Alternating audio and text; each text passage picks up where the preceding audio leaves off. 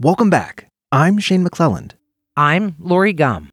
and these are the Q Files. If you're a listener of this show, chances are you've had a mystical, magical, or a paranormal experience. And if you're anything like us, you find it hard to describe in words. The overwhelming power of such an unusual experience is often processed instead as raw emotion, splintered memory, wonder, confusion, or even horror. How do we convey our own reality to others in truly persuasive and authentic communication? We're not sure, but it has been said that the artist sees what others catch only a glimpse of. With that in mind, for this episode, we have invited our very own Columbus artist, Ralph Walters, to talk with us about his new, exciting, and unique project entitled Painting the Unexplained. As Keith Haring once said, drawing is still basically the same as it has been since prehistoric times. It brings together man and the world. It lives through magic. And so, we hoped Ralph might give us some insight as to how he uses the magic of his own art to explain that which we cannot. So we want to welcome uh, Ralph Walters uh, to Q Files uh, this evening. Uh, Hi, Ralph, everybody. yeah, hey, we're we're so happy to have you. Um, so um, we're going to talk more about uh, your uh, multimedia series called "Painting the Unexplained" as we go along. But you know, let's start right at the beginning. You were raised in Louisiana uh, in the Southern Baptist tradition. How did this this culture um, affect you becoming an artist? Um, I, I don't think it did. I, I think that uh, it affected the things that I would eventually be drawn to to drawing and painting. But uh, I actually, uh, and I don't have this. Unfortunately, it was lost when my mom passed away. But uh, when I was two, I started drawing skulls.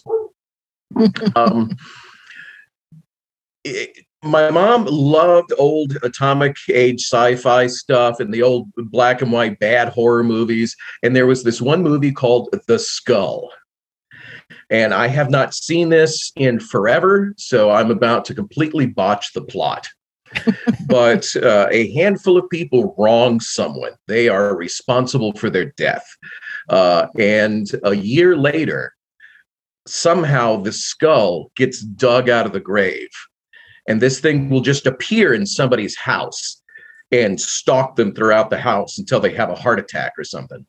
Uh, not a That's very golden. good movie, as I recall, but But a golden plot. I mean, a golden plot, right? oh yeah, when I was a kid, the concept I get two anyway was impressive. I, I don't know if you have to be about two to be impressed by the plot, but uh, so I just drew skulls, and if if I did a deviation of that, it was uh, it was a skull with a spider web. Because in these horror movies, you saw a lot of spider webs on skulls. You sure did. So uh I guess strangely enough, that terrible movie was a lot was was mostly what was responsible for getting me into uh, the weirder side of stuff. Uh, and isn't it always- not it always funny how you know bad art can actually be a huge inspiration? Oh, absolutely. Do you know how many bad movies I own that I, I love? I love bad movies. Uh, uh, better than good ones, honestly. They make me Yeah. happier in the end. Yeah. Yeah, you're always smiling during those movies.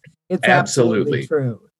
So, um, you you say very very simply, uh, uh, very frankly, that you say you like to paint belief. Mhm. What do you mean by that? So this is where that religious upbringing comes in. Um, I uh, I noticed when I became an, uh, a young teen that uh, I was I was always curious. I was curious about everything. Um, the way that I, I got into it, I mean, in the middle of the '70s, I'm sure you can imagine that uh, the the the devil's uh, scare was at its height. Yep. Uh, movies like The Exorcist caused this whole wave of of uh, Catholic fear. I call it because the, the, even the Exorcist warped me forever. To this day, when you Mm. talk about a movie that I'm most frightened of, because I'm Uh. sure I was about your age in the 70s and I saw it. I mean, The Exorcist is to this day way up there. Well, the idea is is is mind blowing that uh, this little girl who isn't old enough to really do anything wrong, just because she was in the wrong place at the wrong time, got this like a cold or a flu. Only it was so much more impactful and generally killed the host.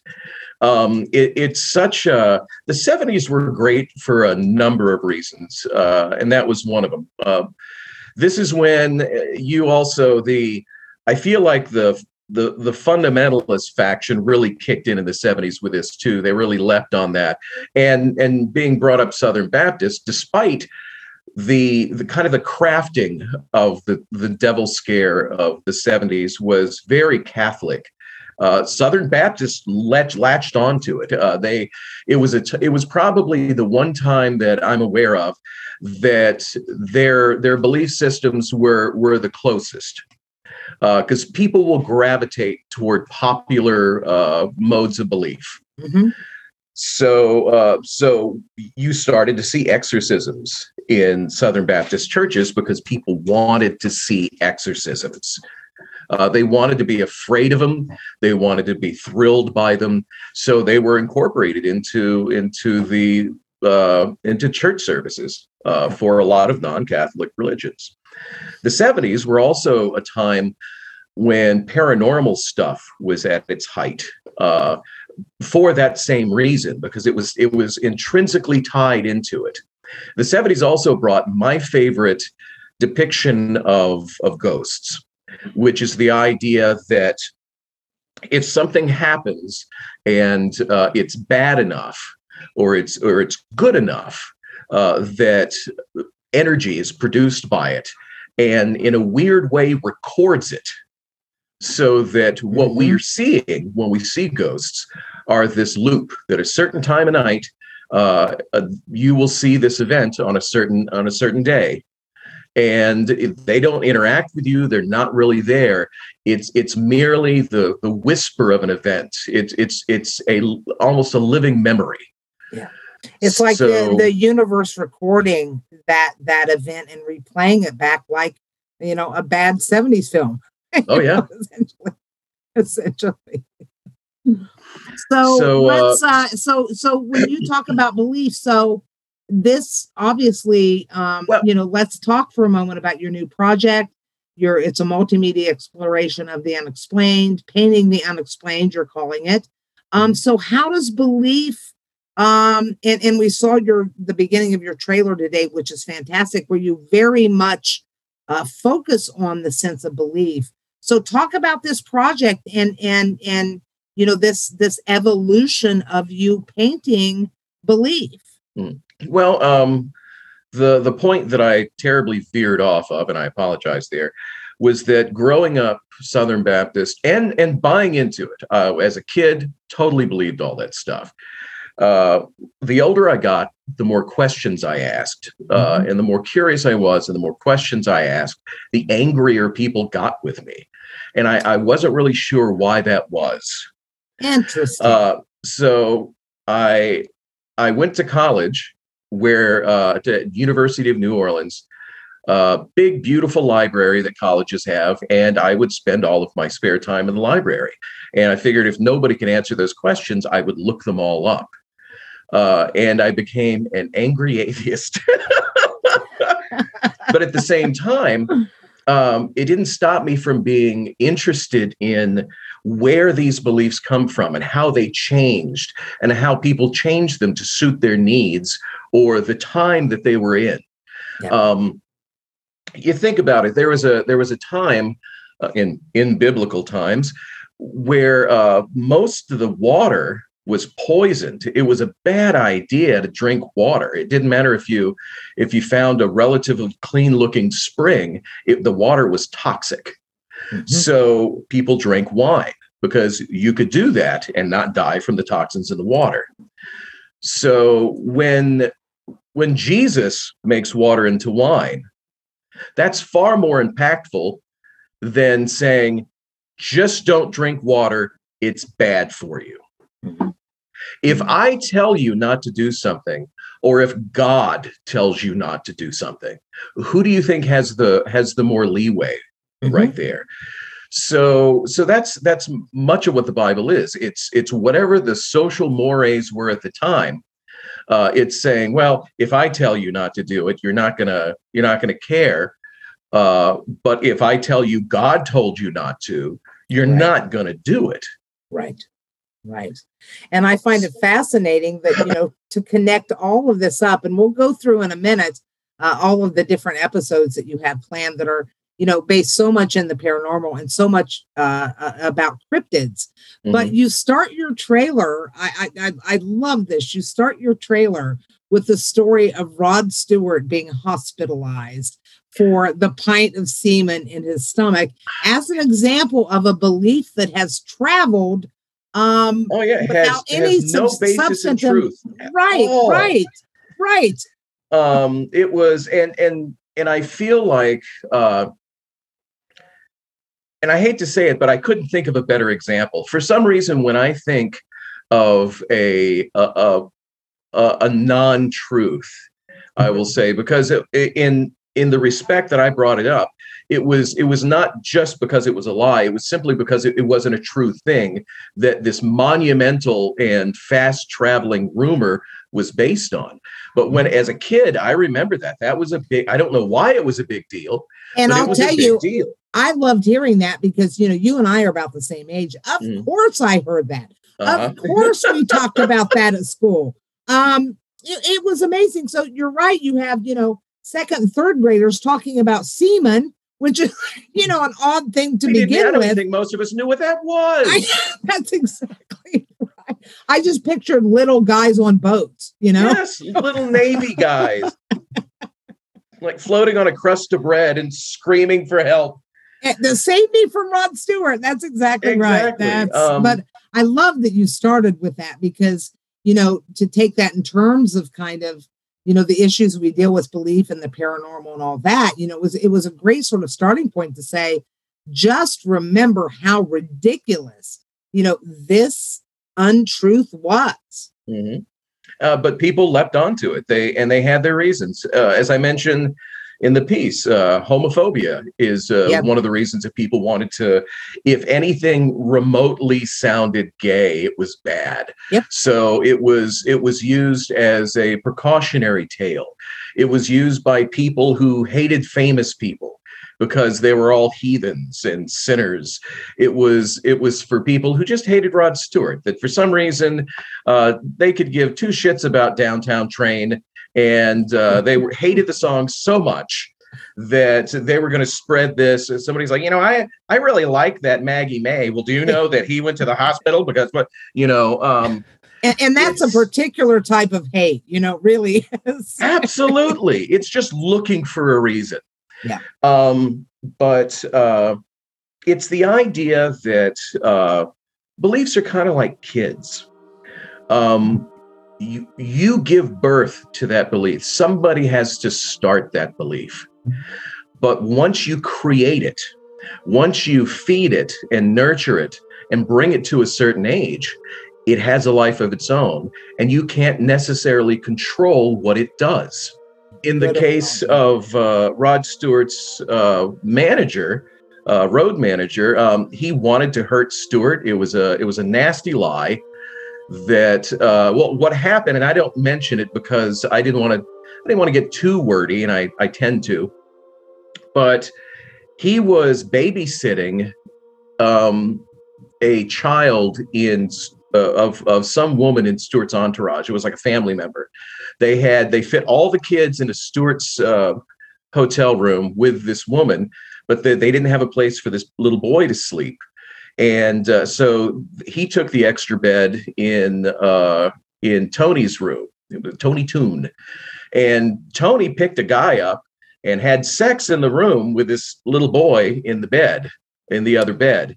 Wow. And when Stewart found out, that was it. And apparently, this was not the first thing Tony had ever done wrong. It was just the worst thing. It was the biggest lapse in judgment, so he fired him. So he immediately created that rumor and several others and just fed it into the press. So, and the press loves stuff like that, even if they know it's not real. It sells papers. Yeah. So the press latched onto it, and it just it just spread like fire for for a matter of a few weeks. But the impact of the rumor continued because I, I remember hearing that from people for years after that. Yeah. So Um, here you have a queer person sort of caught in the act with a child in the room, spreading a homophobic rumor. Mhm. And I don't even think he put that much thought into it. But that's Mhm. the problem with kids and beliefs. It doesn't take a lot to to create one.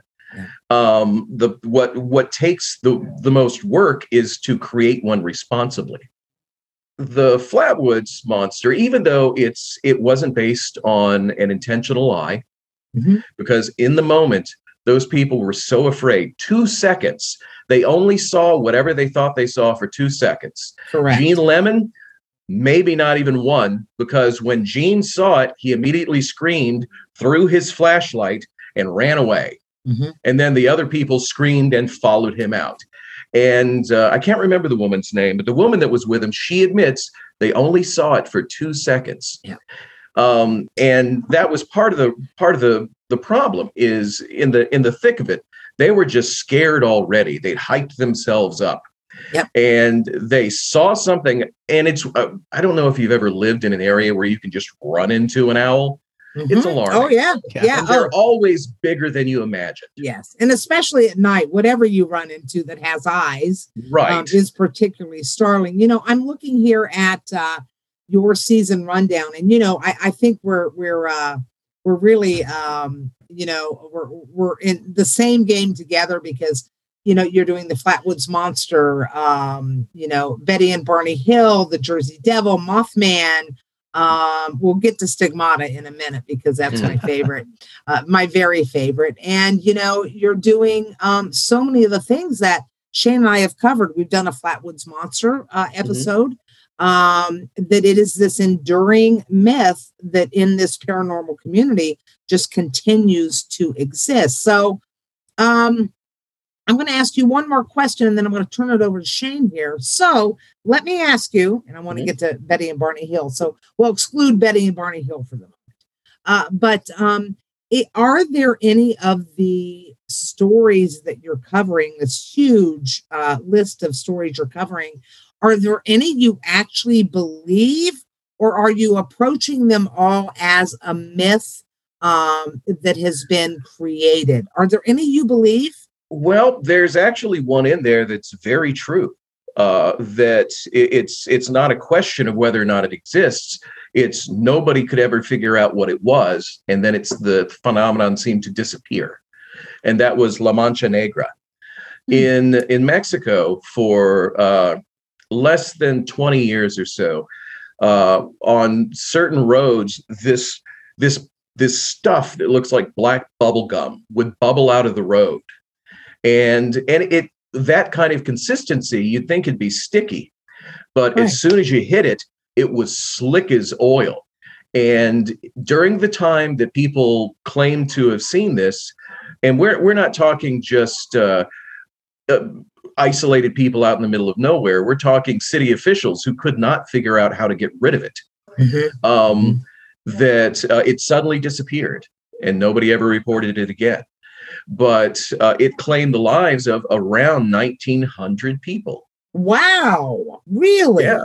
Uh, it was uh, there was a, a while there where it was it was claiming so many lives, um, and that is a real thing. That is that is not even something uh, that you can argue is it real. It's scientific. yeah. it's yeah. still that mystery though Yeah. um and that one is a lot of that is the idea that even with even with an existing thing even with things that we can prove they can still be a mystery we can Mhm. we will still reach this point where we'll have to if if we're looking for an answer too hard we're going to have to make something up Yeah, Yeah, good point. We've actually covered that in some of our episodes uh, with Charles Fort, um, Mm. who you may know from the Fortean Society. uh, you know, and always of his issues about, you know, the willingness to not demand explanations all the time, just experience the wonder and the and the magnificence of of these sort of paranormal experiences. So you're mm-hmm. absolutely mm-hmm. right, Shane. Um, I, I I don't want to talk here all night. So do you have some questions for Ralph? I mean, sure, but like this was fascinating. I, I just love listening to it. no, um, good stuff.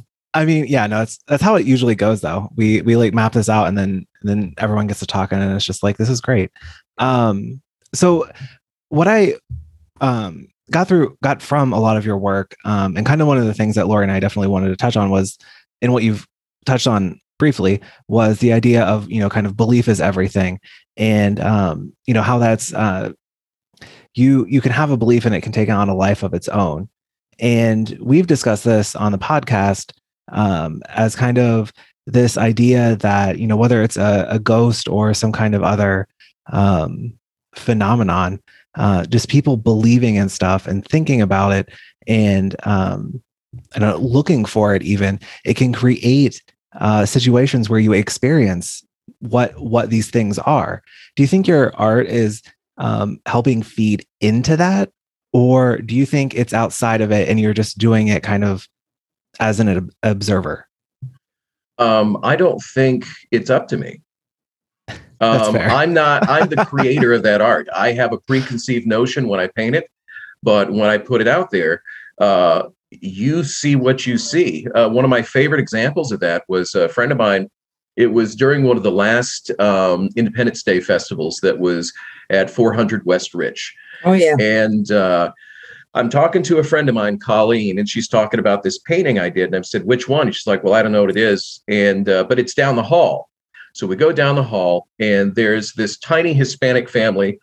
Um, uh, this woman was like under my chin, uh, and uh, her kids were about my height, but she was a little bitty thing. And I don't speak a lot of Spanish, but I knew enough to know that she said whoever painted this painting was crazy. It was a it was a painting of uh, the Lady of Guadalupe, ah. and which honestly would have been a uh, a Catholic masterpiece, except that I, there was a UFO in it. The reason there was Excellent. a UFO in the image is in areas where people are more likely to see uh, Marian visions, they're also more likely to see UFOs. Wow.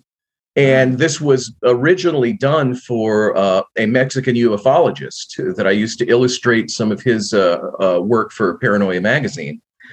And uh, so Colleen, who clearly doesn't know any Spanish, says really loud, and if you have any questions, this is the guy who painted it. This and is the crazy look, guy who painted it. Right. And that, she, that the mom looks at me, shakes her head, and walks off. But her sons, talked about how they were actually from Mexico and that Mexican artists would paint the Lady of Guadalupe as white. Wow. But that is not that is not a white story.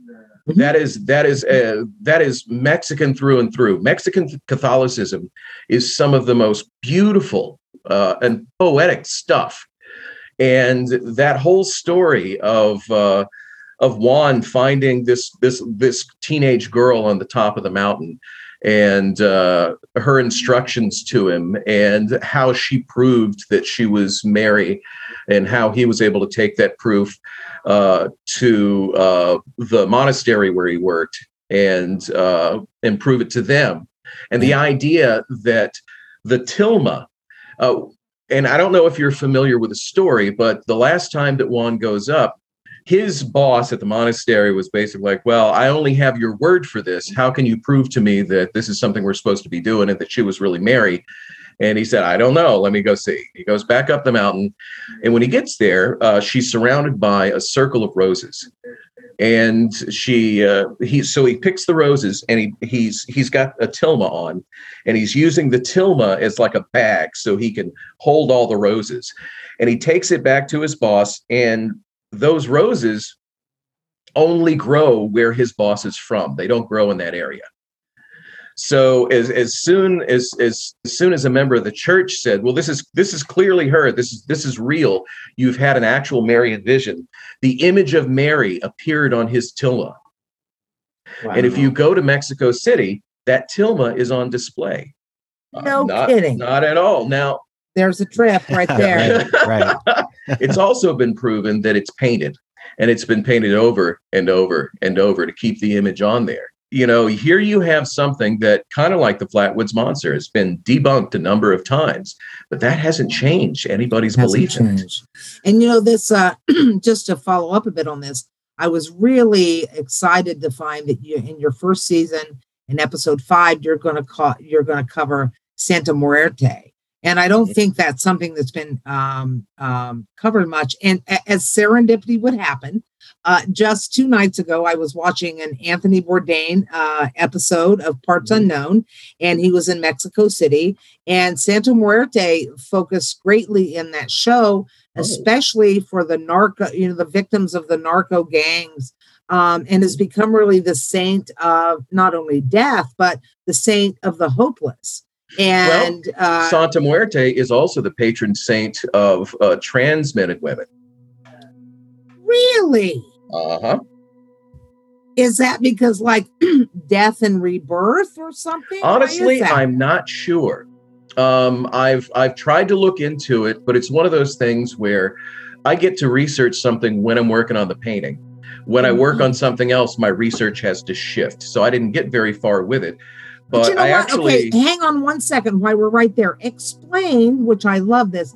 Explain. So you guys haven't seen them yet, but you will because we'll be posting them. So Ralph makes these amazing pictures. We've seen the Flatwoods Monster. We've seen the Barney and Betty Hill. Um, you know, Bigfoot. So explain how in this multimedia uh, presentation you're doing paintings originally of these subjects and then you're actually it will be a video presentation that tells the story correct fill us in a little Yes. bit about that uh, basically, and for years I've done this. I really, I really enjoy finding out uh, about a belief that fascinates me in some way, and uh, I will paint that belief. Um, I appreciate uh, Christian iconography. Mhm. Um, the idea that uh, Byzantine art, uh, Renaissance art, and for a short time, symbolist art. Uh, symbol- symbolism was a, a bigger literary movement than it was an art movement, Mhm. but it took that idea that everything in the painting means something and it stands for something. And that if you know what it means, then you know everything you need to know about what the painting is about. So uh, I went really hardcore with that with some of my older stuff, like my Lady of Guadalupe painting. Mm-hmm. Um, it's it's just full of stuff. Um, I've kind of simplified it later on so that I can I can focus on an aspect of something instead of trying to uh, tell you everything there is to know in one image. Right. Um, that if it's an interesting enough subject, it'll just warrant another image. yes Um, so because your your ju- just the images that you have painted have so many layers. I mean wait until you guys see these paintings. They you you just there's just so much there in your paintings to begin with uh, let alone your sort of video exposés of uh, this idea. We're, we're very excited about this. Um, a lot also this is it's a tall order for me to expect you or shane or anyone else to look at one of my paintings and even understand wh- what i was doing. Uh, because you need at least a little bit of information to start. Um, so uh, i've always been really big uh, with medieval studies majors because they know a little bit about all of this stuff and can generally spot this stuff but the, the regular joe is not necessarily going to know the origin of the lady of guadalupe. They're not necessarily going to know who betty and barney uh, hill are.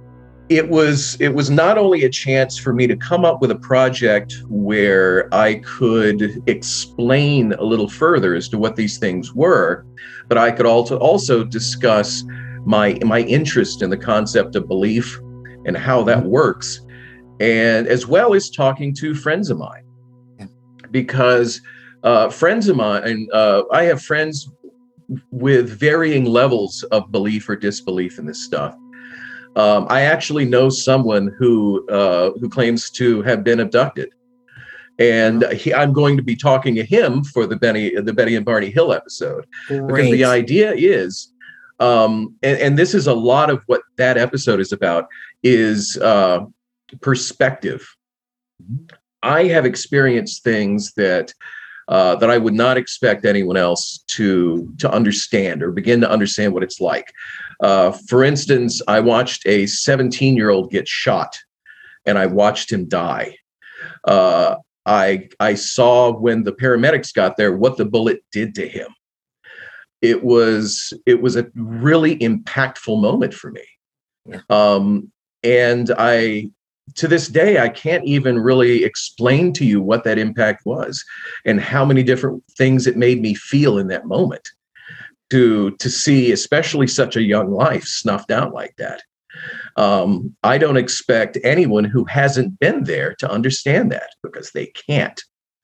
So i've experienced things that uh, we know exist we know happen uh, but until you're there you just don't know so who am i to say that because my experiences haven't involved uh, being abducted by an alien or or seeing Bigfoot or anything like that. The only thing, uh, granted, a lack of proof in a lot of these uh, situations keeps me from from believing it. But it's also, and it's mostly because this is how humans work. This is how the human primate works. I don't have that experience. Mhm. I am not going to believe something that was not my experience. Yeah, and Um, I and I would I would suggest at this moment that very often words can so often, you know, not express an experience like seeing a young man die from a Oh, yeah. bullet. Uh, but you know what? The artist can somehow. Absolutely. Visually is I can do visually. Yeah, It's a way that I can communicate uh, uh, far more uh, in depth than than than even speaking. And I'm I'm I'm a fairly eloquent speaker. Um, but the experience is beyond words for all of us. exactly. E- even if Um, we didn't experience the experience itself is is you know what Right. what you well, know and the the the point of it not being uh, my experience too is now that I'm older, I am I am in a wonderful position where I don't feel I need to be right all the time. Isn't that, that a great is- place to one of the- be? That is one I'm of the with you, my friend. things- I'm with you. Yeah. Yeah. one no of the worst things about the human primate is all of us have to be right. Yeah. It's just it's just what the animal we are is. It's how we operate. That's why um, all you listeners, you can look forward to your 50s because that's when it starts to happen. Yeah, you gotta you realize have that it doesn't matter. You, You have, to let it go. I'm with you, my Uh, but friend. but I'm life gets so much better when you do. It, it really does. does. I agree. But the totally idea agree. that uh, this friend of mine, Brent, who says he's been abducted by aliens, he can tell you the story. He can uh, give you a description of the ship, of the creatures, of what happened to him, what he saw when he was there. Now, this is a very reasonable man. Uh, I've known him for many, many years. I worked with him at a record store for a long time. He is one of the most brilliant piano players I ever heard in my life. Mm. Uh, he is he is tremendously talented. I don't have a reason not to believe him. Yeah. It's not like a crazy friend of mine who just says stuff and when he when he when he or she does then I I you know I take it with a grain of salt. This is somebody that I have absolutely no reason not to believe him. So is is my disbelief or the disbelief that I've had in in people experiencing this is this just a reflection of my lack of experience Yeah. because really other than that i have no reason not to believe it Yeah, and you know, this really harkens back to the Betty and Barney Hill story. And one of the things I find really compelling about the the the Hill story is that you know it was an interracial couple in the mm-hmm. 60s. There's there's many layers to this. And as a matter of fact, when they if you if you listen to the tapes of the recordings from the hypnotists that they did, you know, Barney's taken a, a, aboard the ship. He closes his eyes and never opens his eyes you know, as a black man, he, he's experiencing this. You know, this is not reminiscent of kidnapping and lynching and, you know, all those sort of things. And then you have Betty, who goes in with her eyes wide open and ends up communicating with you know these aliens and you have this really fascinating experience but i uh, that you hear about but i will tell you when you listen to those hip those hypnotist tapes of betty and barney especially barney it's hard not to believe that this man is being authentic i Oh, think yeah. the betty and barney hill story is if if there's going to be an argument for belief in this That's a um, pretty I good place to start. that's a pretty good place to start that's right And- that's right And I'm not saying that I'm not open to believing that it's not aliens, but uh, you've heard those tapes, you've done the research. Yeah. They experienced something. something yeah There, Yeah. something happened. So if it wasn't aliens, and I'm okay with believing that it wasn't, but something happened. Yeah. So what happened to them if that wasn't it? What was so impactful that it caused so much PTSD for these people? and, and it did i mean it really especially for barney and and you know both of them i mean it really is and you know they wanted to keep it secret they didn't want to go public they they Mhm. didn't want to have anything to do this i think it is um it is uh, and i love that you're going to cover this because i think the hill story is a great intersection of belief and non-belief um and you know how we get to that place with such you know compelling although subjective very compelling evidence Mhm. Well, um, the my second episode, the Jomon people, um, is it's uh, an ancient aliens thing. Uh, basically, there was a prehistoric race of Japanese people that we refer to as the Jomon people, and Jomon is a word that means uh, rope or braid-like.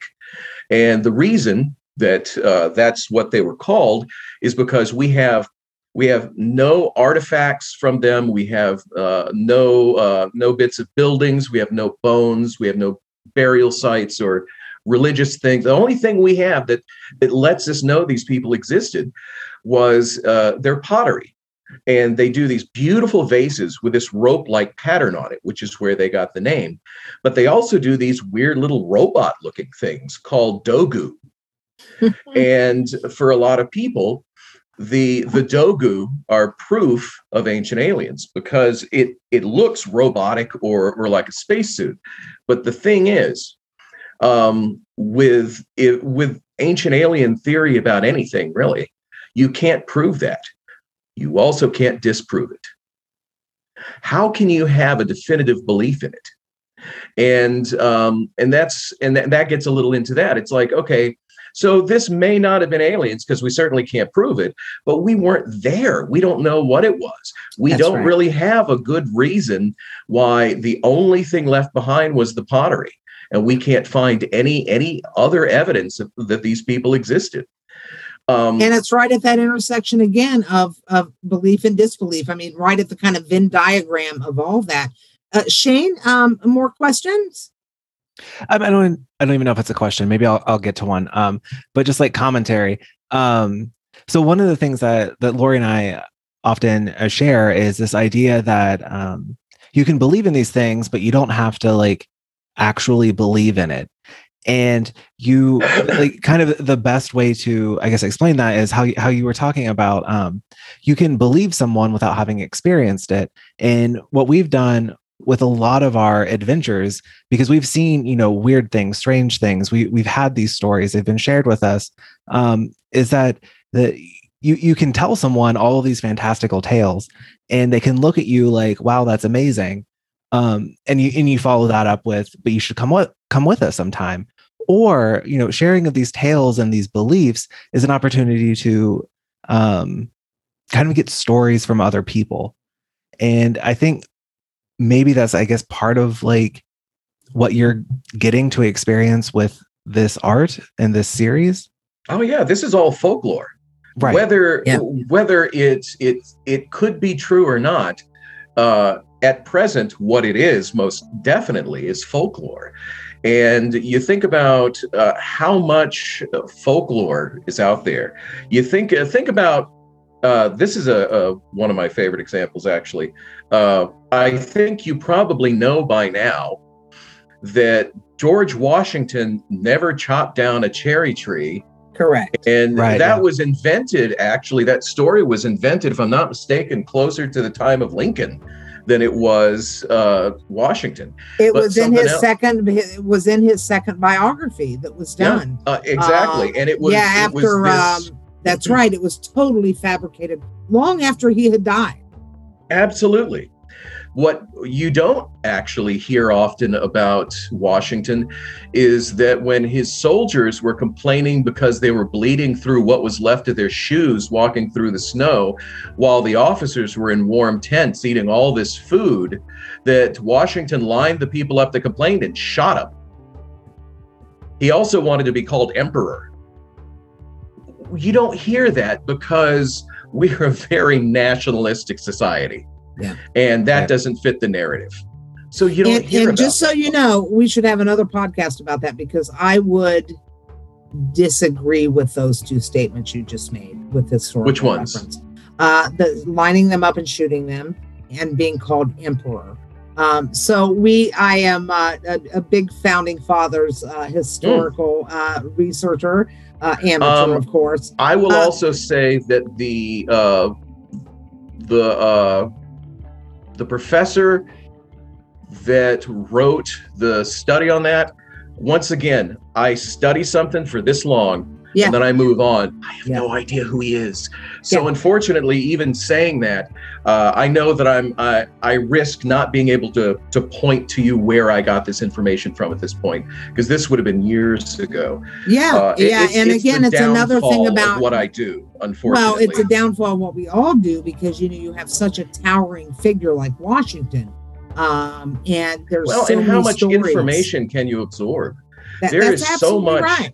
That's so much absolutely right. esoteric information about everything, Yes. and I want to know all of it, but I don't remember what I ate yesterday. I'm never going to remember all of this stuff. no I'm kidding. not going to be able to get to researching all of it. Are you uh, kidding? My text to Shane every day is like, remember that guy that I talked about two weeks ago? That it was something about uh, a, a bat like plane. Do you do you remember what I said? I mean, that's like well, my daily interactions with with especially Shane. Uh, now with the internet and with Oh. 24 hour news cycles and you are being just bombarded by so much information most of it irrelevant Yeah. but, uh, but you're that still creates our picking it up beliefs. Yeah. Oh, so yeah. so whether it's true or not creates our beliefs. You're you're abs- Mhm. and this uh you know information overload on the internet um creates very much is creating our beliefs and that's a whole other discussion right. You know i mean that that whole sort of uh, you know digital information. So let me get to because i want to make sure we get to this before we end. Um one of the things i read in your columbus alive interview really moved me and impressed me. So let's talk about what no one ever talks about not really depression in the artist. And you know what you experienced and the idea that the series helped you climb out of this hole. And you know i was really moved by the fact that you mentioned you started taking antidepressants. Um, and for those of our listeners out there maybe experiencing you know depression especially during covid i think it's so amazing when people talk about this especially such a successful artist as you and what you're doing. You know you're the last person at this moment we would have thought experienced this kind of debilitating depression. Talk for a moment about that and you know what that's contributed to you you being the you know really fascinating artist you are. Um as i mentioned you hit 50 and hopefully you're in a place where you can just let it go. Uh it, it has been one of the the greatest things for me. Uh it, it's and i don't know why 50 i don't know why the number 50 was important but oh i know it was why.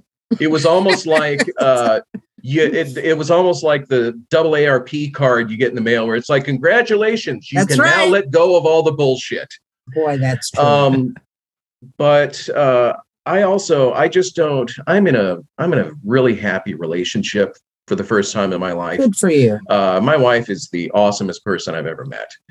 Uh i i'm happy. I'm i'm happy. I don't have to to force that happiness i don't have to because for years um uh, what i was getting happiness from was success it was uh how can i be successful how can i and it was also uh, i guess uh, it was my way of trying to prove to people that that uh that i wasn't a loss uh, especially uh, for my ex-wife. That was a that was a big thing between us. Is uh, I could not seem to prove to her that my my hopes and dreams in life weren't stupid. Mm-hmm. And unfortunately, yeah. I've I've always suffered from uh, deep depression. Uh, some of it biological, some of it from uh, childhood trauma. Um, it's uh, and, and, most of the time when I talked about it, especially when I was younger, um, it just turned people off. Yep. And I found that when I was honest about it, uh, that I had fewer people to be honest about it too. And it's this it's this precarious uh, tightrope where uh, you need to be able to express this to people as as a, a, form of rehabilitation. You need to be able to be honest by it. But recovery is that's part of recovery. Right, Absolutely. Just because you need to talk about it doesn't mean somebody is necessarily in the right place. They have their own issues. They have their own set number of spoons, and they can't necessarily spend too many on you. Yeah. So it's you know you're in this place where uh, there there's there may not be a bad guy here. It's just yeah. trying to figure out how to make it work despite what you're working with. And well, well, maybe one of the cryptids you should investigate in your uh, exploration of the unexplained is depression itself. Yeah. that is a beast. Yeah, let me and see that is, painting. Let me see right. that painting. Absolutely. Um, and I just I don't want to I don't want to be shackled by that anymore. Yeah. You reach a point where, especially I think when you get older, where you have less patience with with with things that you've that you can't seem to get over. Mm-hmm. So it's really get over it or let it eat you alive. Mm-hmm. And with depression, that's a choice. Yeah. Yeah, and, and with depression, especially if it's if, if it's bad enough, unfortunately, that choice is: Are you going to continue? Uh, are you going to end it or are you going to find a way to end the depression because you can't keep living it's not life it's not yeah. living. Uh, doing that. It, it's why people kill themselves. You reach that point where the the depression is is so uh, it, it, it's so uh, it's everything. It becomes everything. It taints everything. Even the good things in your life it ruins. And and after a while once you've burned away everything that was important to you whether on purpose or, or accidentally uh, you don't have anything left. So yeah. what is there to live for and it is and you know uh, just to sort of compliment you know what you're doing um, i've always found one of the greatest ways out of depression is um, often belief in the magical belief in the enchanted just finding a way to believe in the magic of the universe again. And whether these stories you're telling are true or not, there is a magical, enchanting, and sometimes horrifying part about it, but it takes us out of ourselves. Um, it, it, gives us a story to look at the wonder around us, mm-hmm. the wonder of the cryptids or the wonder of, of, of saints or, and, and, you know, thinking about those things. And that very journey into you know taking yourself out of yourself and thinking about those things i've always found is often sort of a remedy for that malaise absolutely very much so uh, anything you're interested in uh, is is essentially a uh, uh, an antidepressant yeah there Any, you go anything that brings you joy and you have to uh, you have to be open to medication if it's bad enough. And I'm saying this as a person who's always been very against it. And when I took medication uh, when I was younger, it messed me up. It was hmm. not a, a, good experience for me. And back in the mid 90s, people gave you antidepressants so you wouldn't bother other people. It wasn't about you. We well, it's it's and it's why they gave, you know, really creative, energetic kids Ritalin. Absolutely. I mean, you know, that was what we grew up in. It sure was.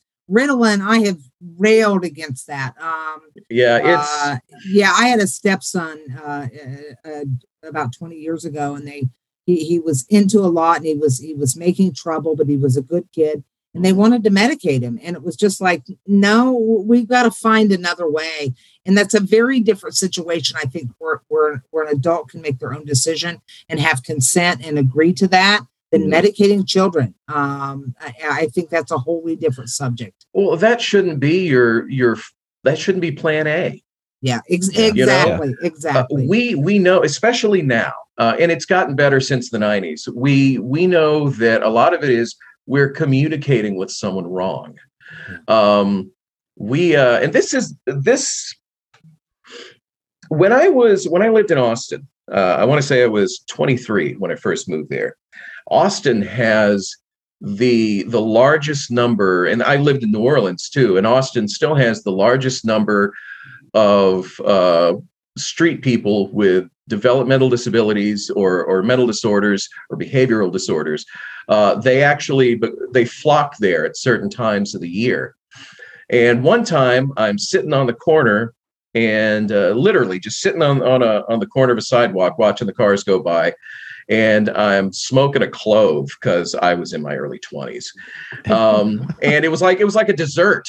You know, I didn't Yeah, like yeah. cigarettes, Yeah. but this was like smoking baklava. You know, um, and this guy sits down and try and asks for a cigarette, and I tried to explain to him it wasn't a cigarette cigarette, but I couldn't seem to get that across, so I just gave it to him. I figured if he wanted it, you know, he'd smoke it. If he didn't, he didn't.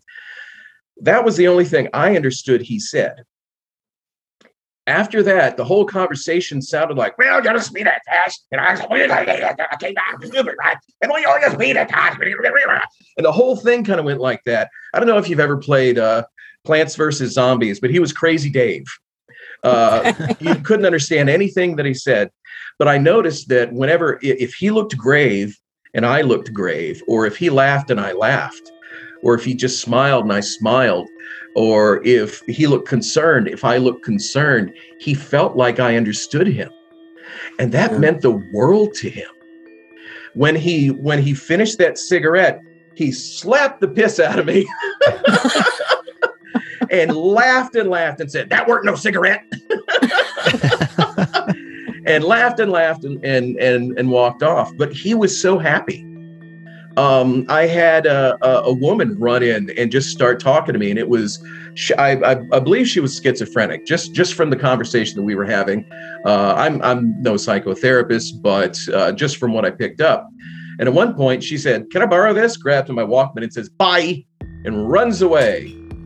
And I'm shocked. I'm I'm just kind of looking around, and I'm like, "Well, I guess I don't have a Walkman anymore." Two hours later, she brought it back, and she thanked me. We talked a little longer. She took my drawing tablet and she wrote on it, "Anybody can be the devil." Gave it to me and left. She felt so much better. I don't even know what I did for her other than just listen. Yeah. Yeah. You know, there are therapy isn't all medication. Medication Mhm. is it's it's like vitamins. Mhm. Vitamins are going to help, but if you're if if you're eating sausage biscuits for every meal for the past 7 years, how much are vitamins going to do? Yeah. So you have to find something other than the medication. You have to you have to find a way to communicate to people. Uh, you have to find ways to better understand others. Uh, to know that you know anytime you feel persecuted or you feel like somebody's upset with you about something, that that's not the case. That that you it's important for you to know where they're really coming from, so that you don't take this personally, so that this doesn't feed that depression. It, it's really complicated. It, it's and like we uh, need it and we need it more now than ever in this country you that- have that to look you can't look at everything like this bottomless pit Yeah. uh you've if if you're willing to to make the attempt to improve your situation you have to find the joy in things and you have to understand that that everybody is just like you everyone in the world is crazy and suffering everybody crazy and just- suffering yeah Yes, Yeah, it's yeah. just everybody's crazy is different, just like everything else around uh, about people. Yeah. We're fantastic meat computers that, as we develop, we come up with our own code. Uh, Mm-hmm. it- it's it's fascinating, but the problem with that is it makes it harder for one system to communicate with another system if those codes are different.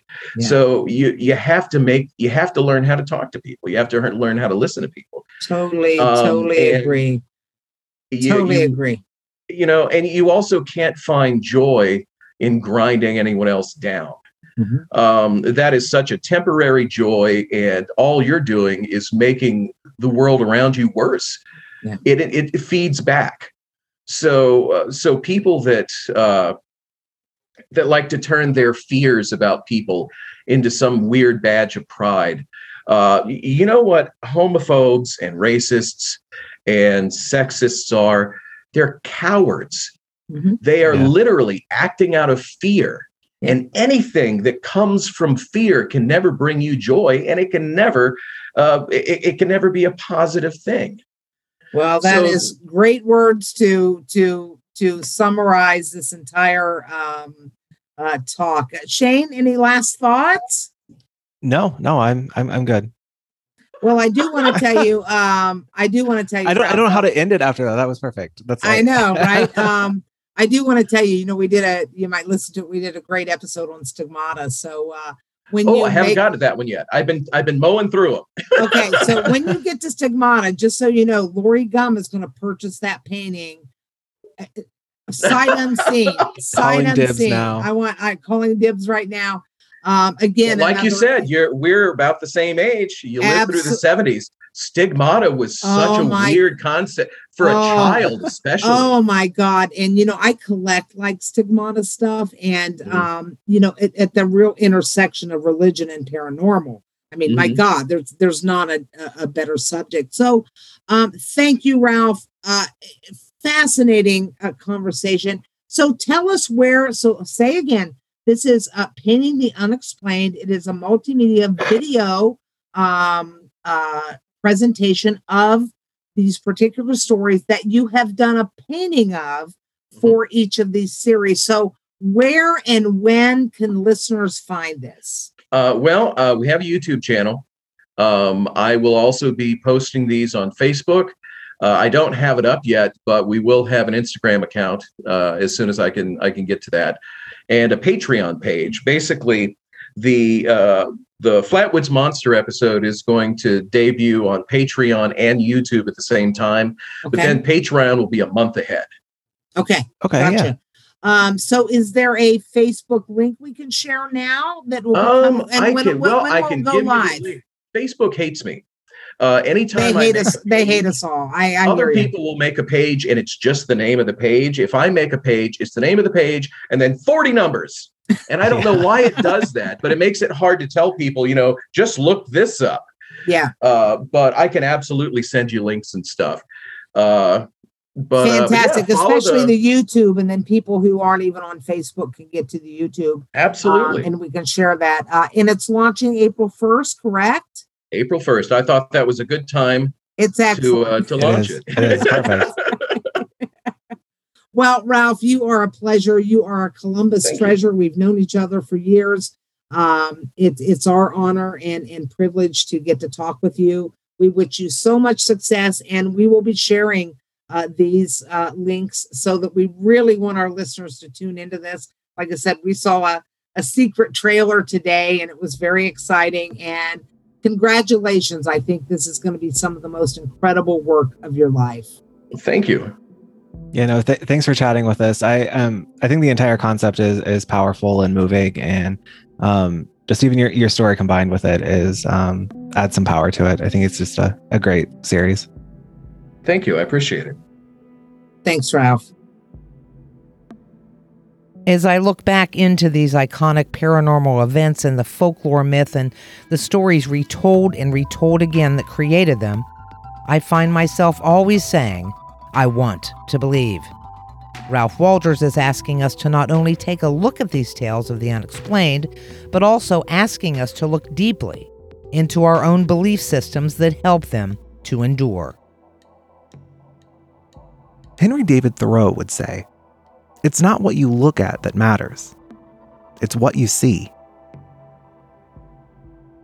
Hey, thanks so much for joining us, and thanks so very much to Ralph Walters for sharing not only his work, but his life experience and sometimes painful journey as an artist. We will be sure and post links to Ralph's multimedia project, Painting the Unexplained, on Facebook, Twitter, and YouTube as it launches on April 1st. You don't want to miss this. This show was created and produced by me, Shane McClelland, and Lori Gum. Until next time, friends, be weird, stay curious. These are the Q files.